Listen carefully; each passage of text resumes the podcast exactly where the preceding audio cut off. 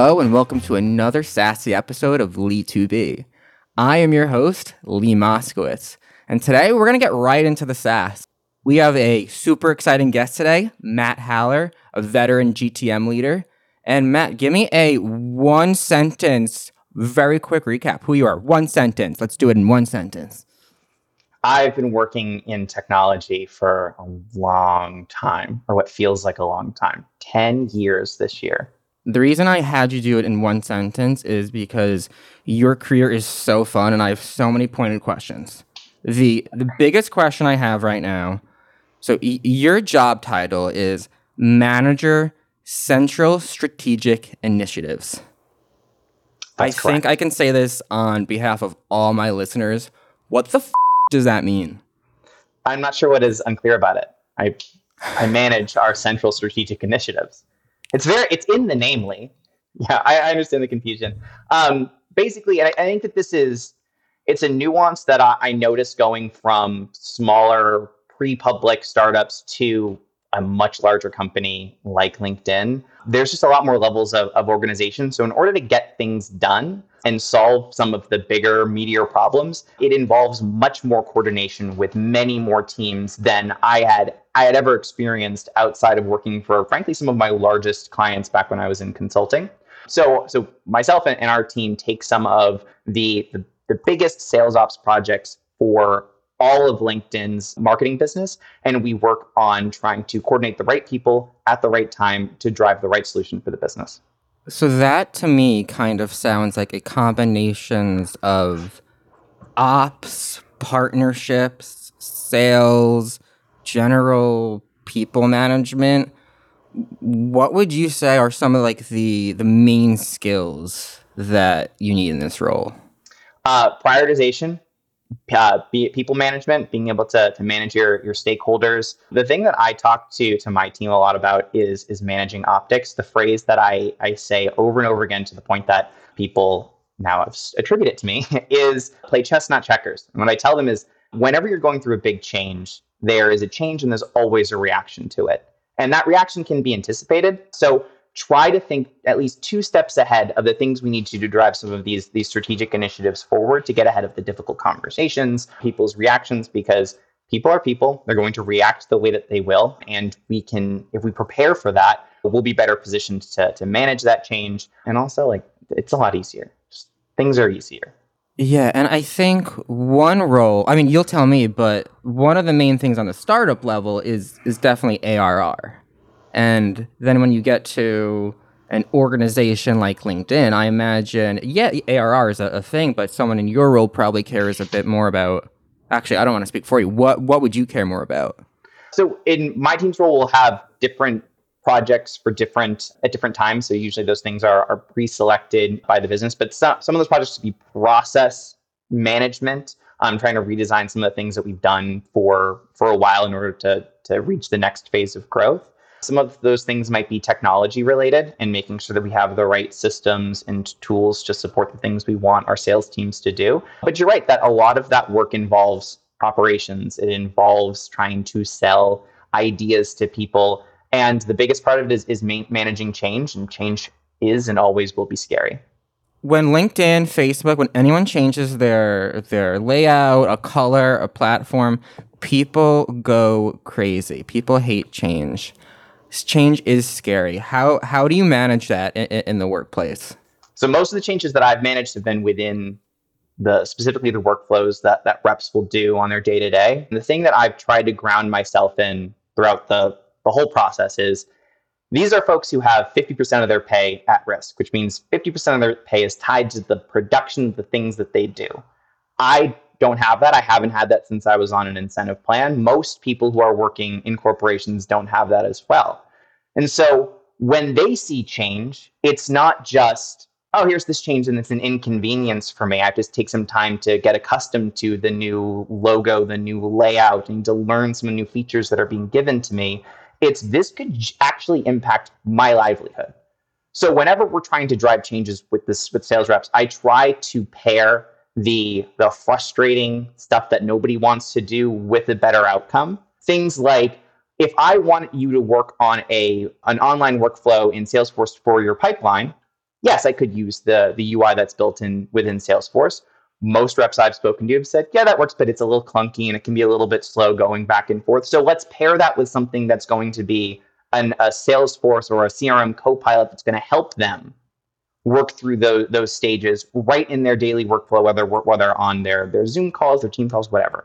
That way, what we're doing is we're creating what I call like mutually reinforcing processes where we're saying, I want to give you some really fun automations and tools that's going to help you get more time back to spend with clients and hopefully make more money. In return, the expectation is that the data that you're putting into that system is going to be up to date.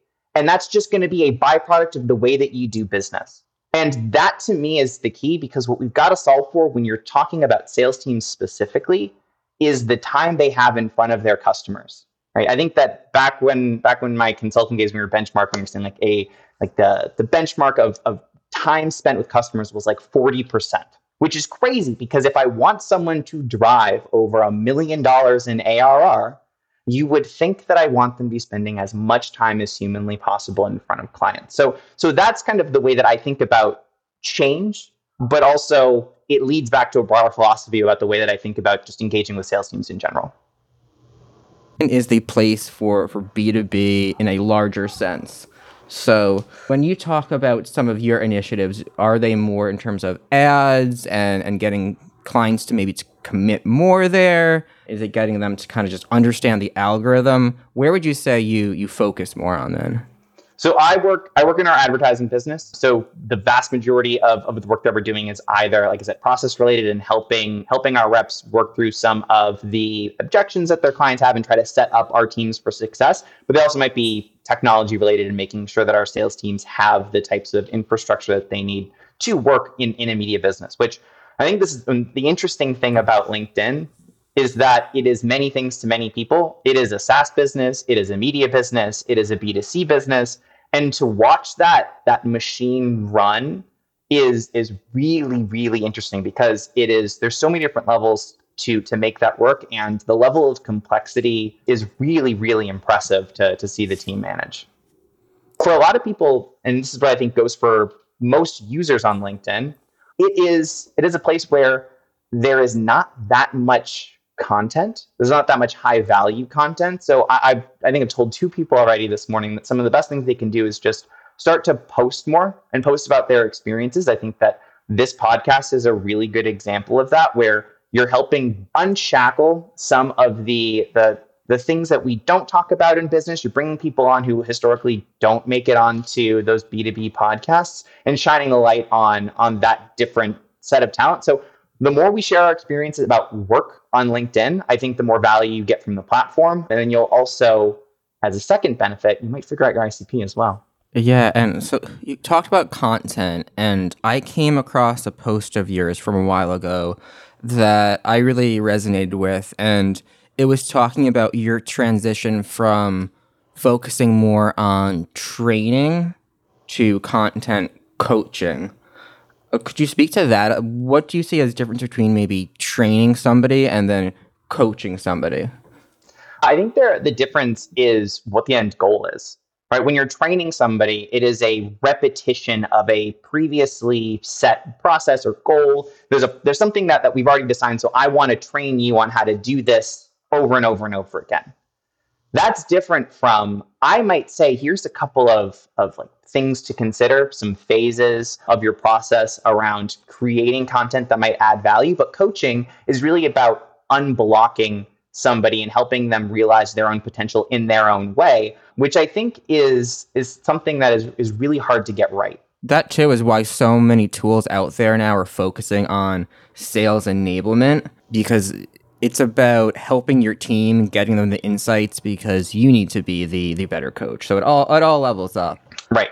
Matt, we touched on this, but you transitioned from the world of SaaS into an enterprise media company like LinkedIn. What are some of the the differences? How are you prepared for the role? Were there any learning curves? Could you speak to that? I have done this transition actually twice now. I started my career working in working in consulting, which was mostly SaaS companies in the Bay Area. and then went to go work for a, a digital advertising startup that focused on retargeting. So that was the first place that I really got exposed to campaigns and impressions and how all of that worked. But that was like eight years ago. And so going back into the world of, of SaaS and trying to think about A R R, there's very different just economics that go with that business model versus media. The thing that I, I constantly am reminding people when I'm, I'm talking to like my SaaS counterparts at LinkedIn is when you sign a contract, you don't have to really worry about that contract for like maybe twelve to thirty-six months. We sell a campaign and I have to sell the next campaign while the current campaign is running. That is such a big difference. Again, as a marketer, I am always looking at my spend. I am nitpicky, not just because I am very possessive of my ad campaigns, but because oftentimes we have to justify every dollar. So with marketers, I know everything comes down to that ad spend. Is is that the same there? Yes. Yeah. So you're focused on on like, how do I maximize my my ad spend? You are are are surgically dissecting your performance. And you're constantly justifying it to, to the sales team, to your to your leadership, to the company leadership. That is a very different influence motion than what you will get in get in SaaS. And that is, and like media companies will try to get around that by trying to package up ad spend as part of packages and things. But the reality is that people people like when they don't have money to spend on advertising, they don't have money to spend on advertising. So it just, because the economics are different, It was it was a, a big transition to to rethink about the way that we need to resource the business, the kinds of of roles that you need to stitch together in order to, to deliver an above average client experience. So that was a bit of a change. But I've I've always really liked media. I've always really liked content. So it it's been it's been a nice refresher coming back into it and and getting more into the world of like the, on the large LinkedIn sized enterprise level. So now that you're just working in, in content and media all day, has that changed how you personally consume content and media? Because again, I know as a social media guy, if I'm on Facebook all day for a client, the last thing I want to do is go on Facebook at home. And I'm just very, I'm always just looking at the ads and stuff. I can't get out of it. Has that changed, for, for example, for you, how you consume media? That's a good question. I think I'm... I under, I think I try to understand advertising a little bit more. So I'll see an ad like on T V and I'll either try to guess the product or the company or like the the positioning, like why the company was making that decision. Um, it's a very similar like vein of thought. I used to do a lot of sales incentive design work. And so with that work, you would try to understand the company's strategy and then pay somebody, like the downstream effect was you want to design a plan to pay someone to do, do the things that will get you to your company goals. Advertising is the same way. It's, but I'm trying to do it in reverse and say, I'm seeing this ad. How do I try to back into what this company cares about and where they're at um, based on the kinds of advertising that they're they're showing? I do want to get into partnerships a bit because I know you have a ton of experience there. Yeah. But on the subject of media, on the subject of partnerships. So this feels even longer than it was. It's only a few months ago. But we've seen some just L G B T Q partnerships make headlines a lot of the times for the wrong reasons. And I know this kind of is more B two C, but obviously you remember the drama with, with Dylan Mulvaney and Bud Light and then the Target Pride collection backlash. I just yep. want, what's your general thought as, as, again, this is B two C, but as a media person, as a partnership person, what's your, and as a gay, of course, like what's your take on that? On the whole, I think that where we are at as a country and the way that we grapple with ideas is fundamentally broken because people have fewer places to go to get their information, and that information has become more polarized. And so as a result, most people don't want to hear or engage with, with a topic. So I think as it relates to a lot of the L G B T backlash, I think that a lot of it's frankly like overblown and I don't think is the direction that we want our society to go in. But if those are the messages that I'm being fed from the places that I trust, then how do how am I supposed to rationalize a, a response that's normal? Right? That's that's balanced. all Target wanted to do was put out pride clothes, and then people who hate gay people just complain about it. And the reality is they're a consumer company, and there's a lot of people who just don't like gay people, so they still have to sell to them. Now, that being said, that being said, well, I think that there's a whole, there's definitely a, a, a there's a rational and non-emotional reason why we are in the position we're in today. Target absolutely had an opportunity to stand up and say that we do, we like stand by this as a company, because they've been doing it for the last ten years and making money off of this segment anyway. But to say that we are going to, to not do something because of fear is giving in. And that's not helping us move forward. It's helping legitimize a position that, like we, like I just said, is not based in reality. I don't want to discount someone's very real fear that they might have, but that fear isn't always based on reality. And the fact that we don't have a conversation in this country that crosses aisles, that crosses perspectives and shares ideas is not helping. Mm-hmm. Mm-hmm. I mean, I you said that much nicer than I do. I personally don't think I need to share the idea of gay people existing.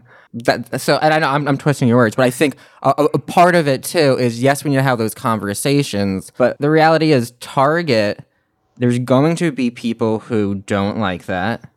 You have the decision to make. Are you doing this as a real partnership, or are you doing this as a, oh, a yeah. quick selling move? Yep. And I think with Target, The the their reaction made it seem more like it was a cheap selling move, that they found mm-hmm. a profitable segment and were hawking products, not all of which were good, by the way, just to make sure that we're on the same page about that. Oh, I, I didn't look. Who buys who buys who buys pride stuff at Target?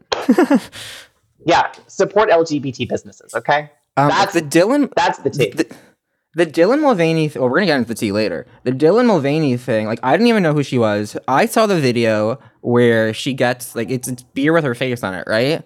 I yep. thought it was super cute, and then I just see a whole kerfuffle, and I, I didn't get that at all. It's dumb. It's dumb. I mean, on the one hand, like, if, you, if you're going to be that angry about a beer, like... there's probably a lot of other things you're going to be angry about. Like, it's just, is that where we want to spend our energy? Like, I don't. So, but here's here's Bud, Bud Light's thing, and this comes to Target Market, I C P. I don't know any gays who drink Bud Light. Uh, do you, do you that, drink beer? That was my take mm-hmm. on it. I was like, yeah. okay, I understand that there's if the the brand's only so big, it needs to expand somewhere. And I and mm-hmm. I understand the logic of like, okay, so we've got a lot of people who drink beer. Gays drink drink period. So let's sell them a light beer. Mm-hmm. I don't know any gays who drink Bud Light. That. Very much that. Mm-hmm. In fact, I don't know that many gays outside of Silver Lake in Los Angeles who drink beer. My boyfriend drinks a ton of beer. To me, I always say it tastes like liquid bread. Like, I don't get it. But no, I, I do know a ton of gays who, who drink beer. They just drink other stuff. I don't know anyone who drinks Bud Light. So, I, I thought that was super cute. I get the mismatch. But I think it speaks to... partnerships, and the whole point of partnerships to me is about maintaining trust with your partner as well as all of the other stakeholders. Yep. So if we go back maybe to more more B two B, how how do you build trust in, in partnerships with with different stakeholders and the actual partner themselves? There's there's two kinds of trust. There's personal trust and institutional trust. Personal trust is the, the relationship that we have. I show up to the table, I'm going to hold up my my end of the bargain.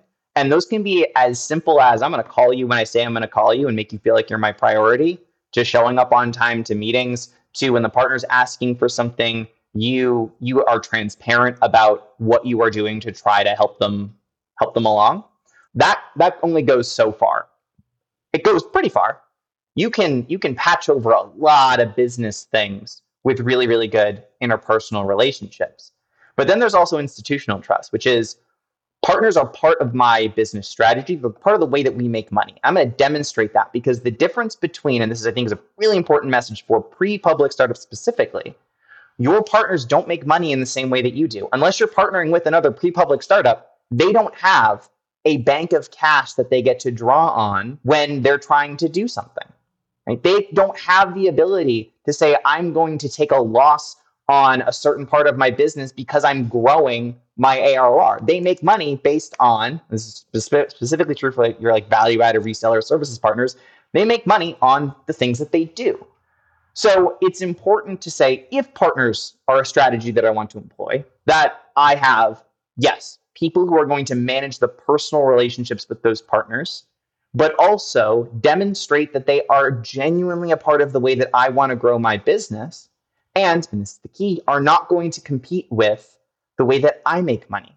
Other ways I've seen some partnerships fail, they treat it less as a partnership and a transaction where it's like, what's in it for me? And yes, that's part of it, but again, it should be mutually beneficial. The other part I see is just that it takes a long time generally to track revenue from any type of partnership.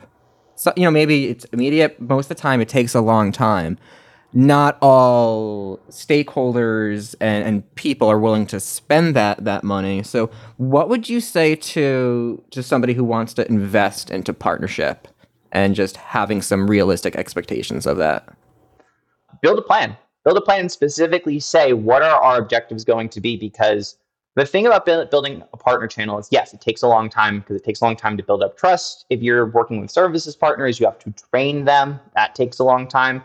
But even if you're working on kind of like a joint go-to-market with, with another company, there's products, there's engineering, there's enablement, there's there's operations. There's a lot of different components that go into making those things work. But that doesn't mean that you don't get those early indicators of whether this relationship is working or not, right? A partnership is very much like, like a relationship. It's supposed to be like a marriage, and it can't be one side or another. So as you are thinking about building out that plan, it should be a two-year runway and build in milestones along the way that show whether or not that we are we're building the foundation that we need to build the kinds of partnerships we're looking for.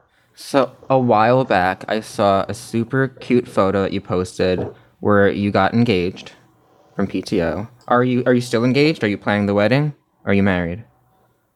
We we got married in March in Palm Springs. Okay. So I was very curious, what is similar to planning a wedding that is similar to building a partnership? Also, congrats, Mazel Tov. Forgot to say that. Um, thank you. Thank you. Yeah, I mean, the whole thing. The whole, I mean, and I think our our situation was a little unique, because those people who know me know that I don't do anything to like medium difficulty. I like to like do it on hard mode all the time. Uh, so while we were planning the wedding, my husband was applying to medical school and studying for the MCAT. I was also in the process of renovating the house that we had purchased and had not been touched for like twenty-five years. So there was a lot of things that we would discover. So a lot of shit going on while we're trying to plan plan the wedding. And I, but I say that as The the need to be organized, to trust my partner both on what he can commit to, but also talk about what he can't do. What are the no-goes? Because that's where we can just have an honest conversation about the work that, that needs to get done. And hopefully, if we're lucky, have some fun along the way. We were lucky that we did. Shout out to the Palm Springs Convention Center. Love you guys. So we talked about spilling tea a bit before, but now we're really going to spill spill the tea, because you know why? Dump it. It's time for Spill the Tea with Lee. Love it. This segment where we spill the tea on all things B two B. That's right. This is the sassiest podcast for B two B, and it's going to get juicy. So, Matt, you've been a consultant, an advisor, even a founder. You've worked with dozens of sales organizations. Let's be honest. Being a gay guy consultant in a room full of straight men, which is often the case, can be challenging. And it's gotten more diverse now, but it's it's tend to be a boys' club. Can you just speak to, to that? Are there, is there any tea that, that you have on, on that? Any stories that stick out? Oh, boy. Yeah. Yeah. There have been plenty of times that I've been the... the only gay person on a team. What I think is always the most fascinating is the questions you get. It's never from women, by the way. It's always, my straight male colleagues that get very interested in in how I knew that I was gay, what I like to do as a gay man. And it is fucking bizarre. It's just weird. Like, I don't ask them right. what's going on, how they knew that they were straight. Like, no. Like, if you have a question about that, Google it. Or, I'm sorry, let me rephrase mm-hmm. that. I work for a Microsoft. Go on Bing. Bing it. Uh, or just Bing go on it. LinkedIn, too. Maybe ask a question, see what kind of responses you get to that question. I'll, I'll talk to you about that. Yeah. Follow um, Lee. I mean, I, so obviously before my, my hair was rainbow and I was walking pride flag, I would, I would maybe code switch a bit, like, you know, deepen your voice, you know, talk a bit clearer. Because, you know, I was from the agency side, so a lot of times you, you're, you're trying to get their trust. There's a cast of characters, so we've all been there. Yeah. No, code switching is very real. And I think that what was interesting about consulting is that there's there was like three spheres. There's the client sphere, where you are in, you're with your executives, and that's a performance. Like, no doubt about it. Like, yes, you have your knowledge, you have your slides, but you are presenting, you are performing, and you are demonstrating that the amount of money they're paying for you is valuable. You've got your team sphere, which amalgamation of people who you honestly may have never worked with before, may have never even known existed. And then you have your personal sphere of your friends. And I made some really, really amazing friends at both of the consulting firms that I worked at. Number of them are are queer, and I could not have felt more supported by them, because we get to joke about those situations that I talked about before because of how just ubiquitous they end up being. Mm-hmm. And yeah, we we all have similar stories. There's reasons why we like joke cry at it. All right, so more tea. Yeah. So LinkedIn reactions. If you could, re- if you could introduce a brand new reaction. Mm. We have the thumbs up, the heart, the laugh. What would you what would you add? Mm. When would you use it? Honestly, I think we need a cringe reaction. Maybe that's a maybe that's a hot take, but sometimes people need just a gentle, like, this this ain't it. Maybe before we publicly cancel them. What a, I would love a tea icon. Like, ooh, like there's some tea we're spilling ooh, here. Right? Spicy chili peppers. It's, well, Chili Piper owns that, so uh, d- I don't think they own the, the, the pepper emoji, but they maybe kind of Chili do Piper. On LinkedIn. Maybe Chili Chili Piper. I mean, it, it is hot take, but like Chili Piper. I mean, I associate it with that logo or emoji. Well, that's an excellent example of a brand that has saturated their market. Shout out Chili Piper. But again, China. So like that, I'm the B two B SaaS guy, so that's what I think of. I don't know if all listeners. That's fair. I don't think. I don't think that Chili's employees would agree with that take. Oh, again, I don't do fast food that much. Plus, I'm vegetarian. So, mm. like, again, I don't think of that. We have a friend who, like, his idea of, like, a celebration meal is going to Chili's. And I... Welcome to Chili's. I just... You do you. This podcast of Lee to B was sponsored by Chili's. Just kidding. They start in restaurants. What if what if LinkedIn introduced a LinkedIn Live karaoke? What do song? You do you want to see your oh do you want to see your boss singing karaoke on LinkedIn? They do this at all these Saster and Dreamforce conferences. Why not on LinkedIn? That's true. Plus, there's That's some true. good singers out there. There's that some good true. singers on LinkedIn. But like, if you had to do like a karaoke on LinkedIn Live, what song would you pick? Oh, it's going to be Waterfalls by T L C every time, eleven times out of ten. That's a great, it's a great business mantra too. Don't go chasing yeah. waterfalls. Like, yeah. Chase a few. Just stick to the rivers and the lakes that you're used to. Yes. Stay in your swim lane. Every product needs to find their product market fit and then stick to, see, I can do anything as a B two B analogy here. So we talked a bit about partnerships before. You've probably been to so many events that we're talking about. What was a maybe memorable or hilarious networking you you moment you've you've witnessed during your, your partnership career? I went to Saster the first year that they they moved to the San Jose Convention Center, and one of the companies, I can't remember which one it was, was doing a live band karaoke. speaking of karaoke. So the friend that I was with walked up on stage and he was like, I'd like to sing Chandelier by Sia, but can you take it down a step? Because my voice doesn't go that high. They said no and started playing. So here he was up on stage in front of two hundred fifty people, belting out Chandelier and hitting hitting the notes. But he was he got off stage and he was like, I need water, I need air, I need a break. I'm telling you, so if that was broadcast live on LinkedIn, so many people would watch that. I'm not saying it'll be good, but so many people would watch that. All right, I'm going to shout out to to the LinkedIn marketing team, LinkedIn Idol. That's it. mm-hmm, That's mm-hmm. it. I'll be a judge. I'll be a judge. Busy. We talked a bit about some of just, you know, gay shit. LinkedIn has has been known to be a place for professional talk, work-oriented things. Lately, it's it's become very much more human and people are are, are sharing more or, about their lives, and I love that. Some people do not think that that L G B T Q stuff should be on LinkedIn in any type of capacity. What, what's your response to that? Uh, well, there are seven billion people on this planet, almost one billion of which are on LinkedIn. So if you think that your story is the only story that exists, I'm going to say you are sorely mistaken. And people exist in all different shapes and sizes. And so you have two choices. You can either get upset about it, or you can just go on with your life and let them live their experience. That's my take on it.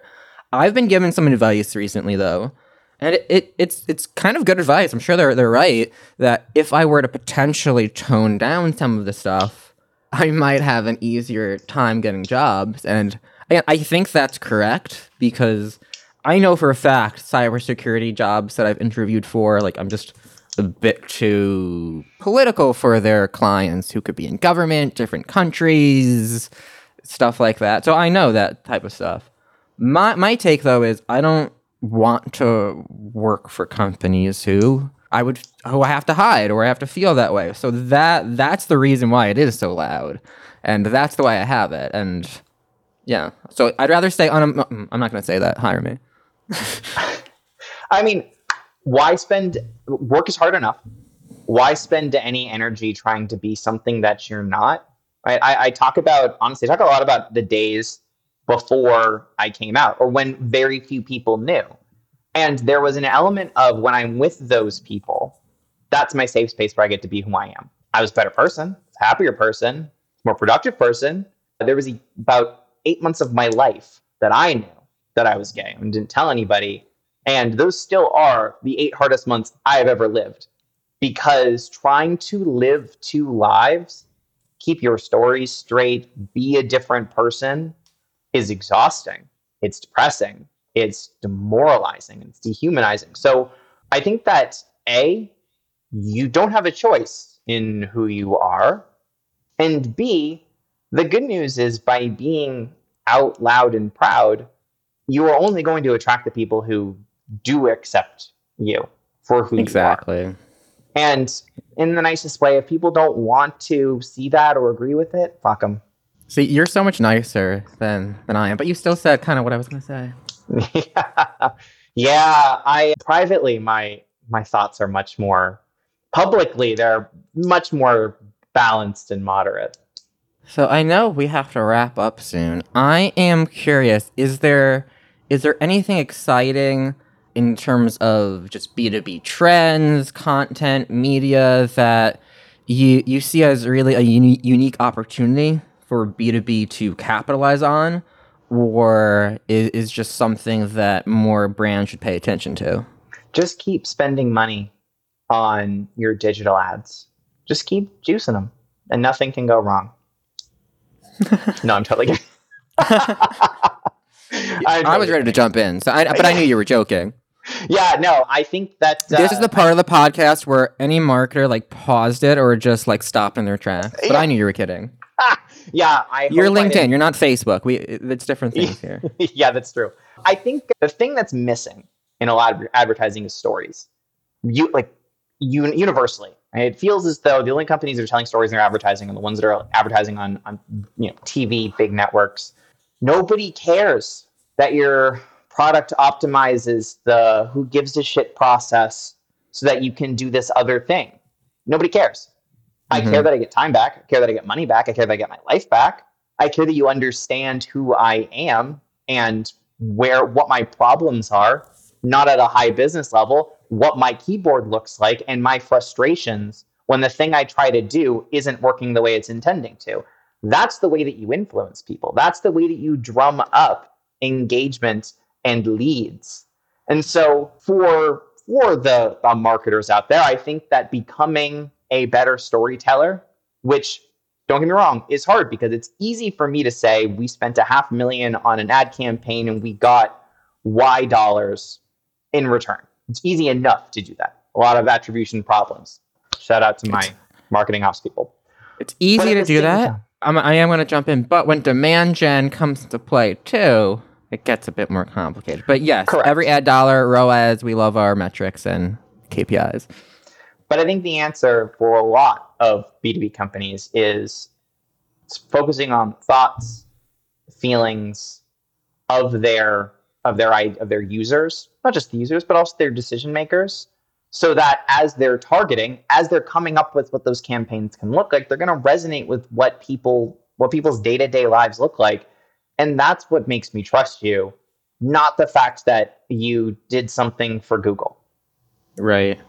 Right. I, I've seen so many ads that are just like, hey, uh, we're Google certified, or Google worked with us, or Salesforce, like, book a demo. Um, no right. one's going to book a demo from an ad. You can't say your ads aren't working when you're just running demo ads. This is LinkedIn. This is B two B. Everyone's more skeptical than ever. You need to tell your story through conversation ads, video ads, in-feed ads. You need to c- combine that. And again, you can't talk about yourself. You talk about the other person. Things that we don't like to do because, and I don't know why, but in B two B, we get so caught up in like processes and R O I that we don't want to think about creativity. I've got a friend who is like, mar- B two B marketers eleven times out of ten will choose the more boring option than do something dramatic. In the in the future, the drama is where it's going to live. Shout out to all of Bravo for making millions on drama. I was about to say, shout out to the, the Real Housewives. Yeah. I'm waiting on my casting call. I live in L A now. I'm. Why can't I be a, a guest on the Housewives of Beverly Hills? You need to befriend one of them. Mm, I'll I'll see what I can do. I need to spend more time. And then you would just have like really big reactions. Yes. And that's what you get on the show. I need to work on my, well, I mean, half of them can't move their faces anymore. So at least I'll have facial drama. Before we wrap up, if you had to give one piece of advice from somebody who is in SaaS or the startup world and is thinking about trying to make the move to a media company or a large company like LinkedIn, what would you tell them? Two things. The first one is you, you've got to learn. And, and the best way to, to learn is to look at the companies that you want to, to work at. And they've got a wealth of information about their products on their blog. So there's a lot of different places to go and learn about the places that you want, want to apply. And that's going to help you learn about the company, the culture, and, and really decide what's the right fit for you. But I think the big thing that I learned, it took me like you know almost a decade to learn this, is that the best jobs don't come from just applying into a random applicant tracking system. It comes from reaching out to people within the company you want to work for to ask about what their days look like. It comes from uh, networking with people that, that you are, have a relationship with in that company that can help refer you for jobs. Um, it's it's just a different way of working than I think we're used to. But if you can get over the kind of anxiety of nobody wants to hear from me, then I think the the grass is greener on the other side. Yeah, I, as somebody who is interviewing now and available for hire, I, I can say firsthand, build your network and, and put yourself out there. People want to help you. People want to support you. There's a reason that when you see a layoff post, there's there's so many likes. People want to help you. Lean into it. Ask for help. Uh, get in people's D Ms and in mails. You, you have to do it. So build your network, preferably before you're in this situation.